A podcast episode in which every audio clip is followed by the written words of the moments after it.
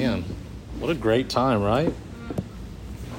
Prayers. I got to go with Chris Johnson the other day, like, to do deliveries with him, and he asked me to meet him somewhere for prayer, and I just thought he and I were going to pray. And, like, he drug me into this, you know, place where... Drug me. Where they do prayer. And it ended up being so awesome. Like, it ended up being so cool. We prayed for kids. We just prayed for kids. Like, just some of these people were parents, some of them weren't. Like, I met some people that know Jeff and Lizzie, and it was just great. It was a great time. You know, I'm constantly reminded about, you know, prayer's not preparing us. It is the good, it is the better work. Like, it is the great work. It's not preparing us for it. So, I'm going to be in 1 Corinthians 3 tonight if you want to turn there, but I'm going to start, I'm going to read something from Ezekiel here. In 13:14 it says, I will break down the wall that you have smeared with whitewash and bring it down to the ground so that its foundations will be laid bare. Don't you love it, like, whenever God speaks something, like, really sweet and gentle to you? That has not been happening to me lately. Like, I got brothers and sisters over here telling me, like, war's coming. And the other morning the middle of the night, I woke up, and this is what I was thinking about. Like, foundations have to be laid bare so that you can see what it is. So you can see what your foundation is. You've built something on this foundation, and you're questioning, you're doubting, you're going through all this craziness. And sometimes I have to lay bare the foundation so we can get right again. And it's... You know, I don't know. Part of me is like, really, God, we can't just make it easy. All right. So, you know, and this has been on my heart for a while too, like just foundations, and it's, you know, it's something I think that we hear so often that we just kind of assume we know everything there is to know about foundations. You know, we see them, right? My house is on a foundation. I know what a foundation is, but my foundation was built with machines. You know, I don't hear the heart. Whenever I think of my foundation, the foundation of my house, I don't hear the heart of the man that's writing about foundations, about workers who would dig for months so that they could put these stones into the ground, dig down to the hardest parts of the earth so they could put these stones in. And we still see it today. Good foundations are still visible today. We don't see the structure, but we see the foundations. And so this is what I've been thinking about. And, you know, I think about, like, Christ as our cornerstone. You know, the cornerstone being the one stone in all the foundations. Like, if you look at ancient foundations, they're not perfect. There's stones that had to be hewn and cut to fit because it was a little awkward. But there was one stone that had to be the most flawless, because this one stone would determine the position and direction of that building. The plumb line, the line that would determine the square of this building, was based off of that cornerstone. And now they're just ceremonial. You know, the cornerstone on these buildings up in Washington and stuff, they're empty. They're empty. But back then, this was something very important, right? To somebody like Solomon, to the builders of the temple, this was very, very important. So 1 Corinthians 3, verse 10 says this. It says, according to the grace of God given to me, like a skilled master builder, I laid a foundation, and someone else is building upon it. Let each one take care how he builds upon it. And so I started thinking, like, what is my foundation? What is my foundation? You know, and it's, I'll get to that in a minute. Luke 6 says this. It says, like, if you listen to my words, Jesus said, if you listen to my words, you're like the wise man who built his house on the rock, on a firm foundation. You're a wise person. You're building on something that's immovable. Christ is immovable. He is perfect. He's a cornerstone, and everything that's been laid for the last 2,000 years that's been laid based off that cornerstone is perfectly laid. So what is my foundation? And it started me thinking. It started me reeling. All right, God. And I started compartmentalizing my life. What's my foundation in my career? What's my foundation in my family? What's my foundation? And man, I think I'm missing it. I just think I'm missing it. Isaiah 28:16 tells us, it prophesies that Christ would be the cornerstone of the church. And so I go back to Ezekiel 13:14 or Micah 1:6, where it talks about bearing those foundations. Let me expose to you what this foundation is. And I feel like God's been doing that to me. He's been tearing some stuff down and exposing the foundation. And here's the joy, right? I was scared that what would be exposed wouldn't be Christ, but he was right there. The foundation is Christ. I'm going to go on here in verse 11. It says this, no one can lay a foundation other than that which is laid, which is Jesus Christ. When Christ is our foundation, I'm not saying he is everybody's, but when Christ is our foundation, he is always our foundation. We may build some crap on it, but he's still the foundation. He is still the foundation. We can build with some shoddy material, we can do our own damage, but we can't change that cornerstone. We can't get in there and make imperfect what God determined before time began would be perfect. We think too highly of ourselves when we think that. But it starts us in this loop. To quote my brother here, we get in this loop in our mind. Oh man, maybe I missed something. I need to go back to step one. I need to get back to the beginning. But I'm going to flip over real quick to Hebrews. You can flip or you don't have to. Hebrews chapter 5. And I'm going to read from the end of 5 to the beginning of 6 here. It says, "For though by this time you ought to be teachers, you need someone to teach you again the basic principles of the oracle of God. You need milk, not solid food. For everyone who lives on milk is unskilled in the word of righteousness, since he is a child.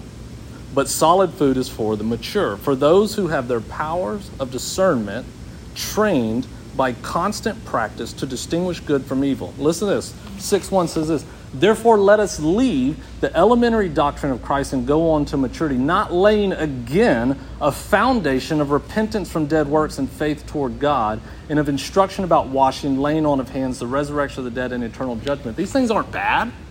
It's all milk. But it's all milk. That foundation is there. Raising the dead is milk. It's milk. It's milk.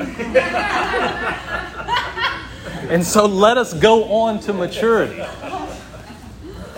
That's what the Word of God says. Let us go on to maturity. These are things that we get so stuck in. And it says, don't lay that foundation again. We don't have it within us. We think too highly of ourselves when we think we can undo what God Almighty's done, what Christ did on Calvary. It's done. And we think, I can redo it. I got to redo it. I got to go back to step one. I missed something. Because I don't feel it. Because I'm judging my relationship with God the way I judge my relationship with man. Yeah. We cannot allow ourselves to live in that loop of needing to be saved over and over and over and over. Every altar call that's made, I'm going to be there because I need it again and again and again. It's done. The foundation is there. And what does it do to us when we live like that? This is what happens. This is what happens to me. I think it's about me. And so I'm out of the fight because I'm not praying, because I'm focused on me. I got to get right. I've got to fix this before I can do anything for the purpose of God. Galatians 2:20. I have been crucified with Christ. I have been crucified with Christ. It is no longer I who live, but Christ who lives in me. It's not about me. If I think that it's that I'm saved for me, for just, and that's it. That's the end of it. I'd go live in some monastic lifestyle, never preach the gospel, never walk out the good works that were prepared before time began. Don't do any of that because it's about me. But it's not. It's not about me. It's about him. It's about him. For all things were created in and through and for Christ. Amen. We go back here and we read Genesis 1:1. It says, "In the beginning, God created the heavens and the earth," and we think that's the beginning. The beginning is the cross, because everything was created for him and through him and by him. Jesus Christ is the beginning. This is our foundation. This is what we live on. So I have to get out of my own mind. I have to get out of my own thoughts, thinking somehow I have to be good enough, or I have to feel a certain way, or I have to accomplish something. And that doesn't mean to say that I'm going to have it together either, right? Because that could be the opposite extreme here. Well, then, you just got it together and you're doing great. This is me, guys. I do this all the time. I look at Robert. I'm like, man, Robert's got it together. Dude's got it together. I went with Jeff to do some, I don't know what I went with Jeff to do. I did it. I really did it. But we went to drop some Becca Bakes off to a company in Conroe. And a young man that used to work for me before we had to shut our company down, he's working there now. And I just text him, hey, can you come out and talk? And so I talked to him for a few. This kid is 25 or 26, just got married this last year. No debt. Just saving money, because when he buys a house for his new wife, I want to buy a house. I don't want to just develop a debt. I want to buy a house. I'm okay if I buy a $60,000 house, but I want it to be mine. 26 years old. What the heck are you doing having your life together like that? How dare you have your life together like that? I'm over here, like Jeff said earlier, I'm a mosaic. God's trying to find all these pieces. He's 26 and he's got it. But I'm judging by the wrong standard, right? I'm judging by the wrong standard. Philippians 3:12 through 14 says this, I have not already obtained this thing, right? Not that I've already obtained it. The one thing I do, though, what's the one thing I do? Press on. I forget what lies behind and I press on. Yeah. What am I pressing on to? He says in verse 14, the high calling of God in Christ Jesus. Yeah. There's a high calling that has nothing to do with me, had nothing to do with Paul. And Paul was so unaware of Paul. His ministry was powerful because he was so aware of the fact that if he died that instant, right? He's going to Jerusalem. What do they say? They're prophesying to him. They're speaking by the Spirit of God not to go to Jerusalem. And he says, what are you doing breaking my heart like this? I'm prepared to go and I'm prepared to die, because Paul knew that the gospel doesn't end with Paul, right? Paul knew what his foundation was. He knew what his cornerstone was. I'm gonna finish with just a few more verses here. It says, now if anyone, verse 12, 1 Corinthians 3, verse 12. Now if anyone builds on the foundation with gold, silver, precious stones, wood, hay, straw, each one's work will become manifest, for the day will disclose it, because it will be revealed by fire, and the fire will test what sort of work each one has done. If the work that anyone has built on the foundation survives, he receives a reward. If anyone's work is burned up, he will suffer loss, though he himself will be saved, but only as through fire.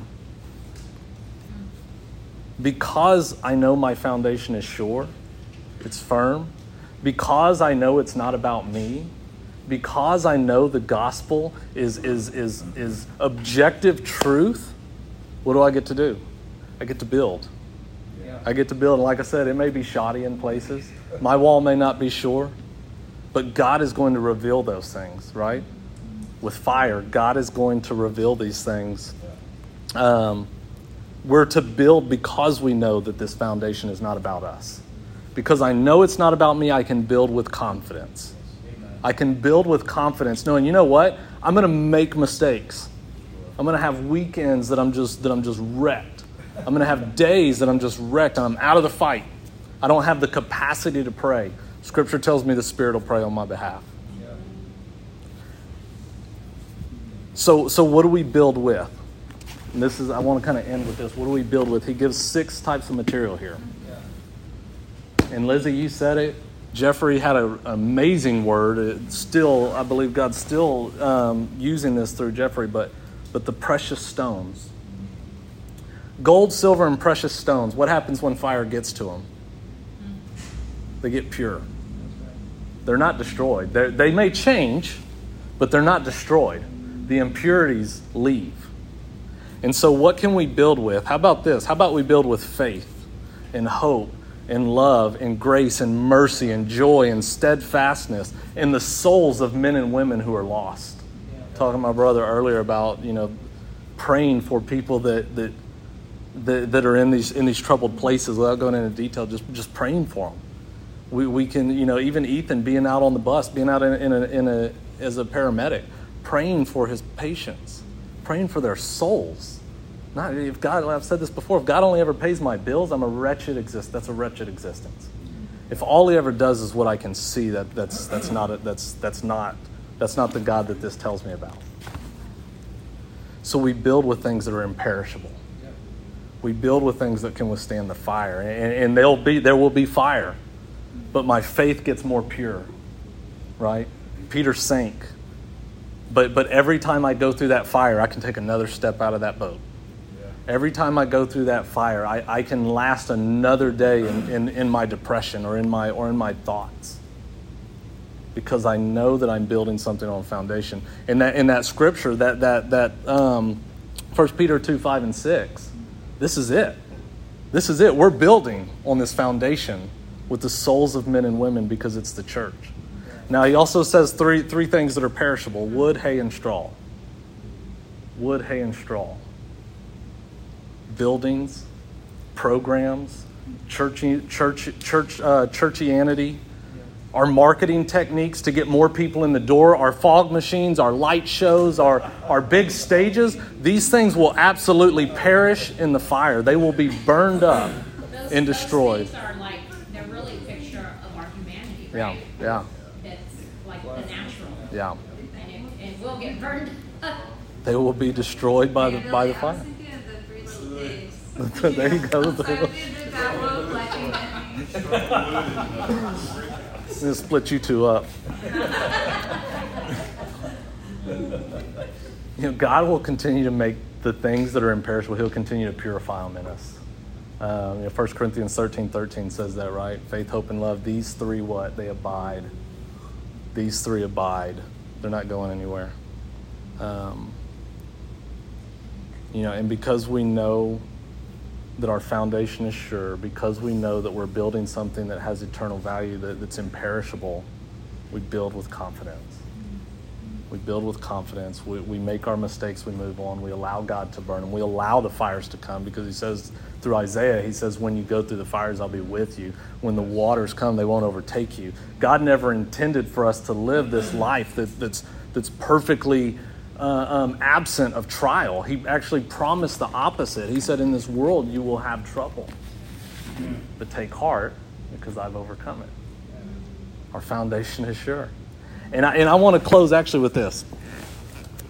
Like, we take so much for granted that everybody in this room just knows what their relationship is like with God. Yeah.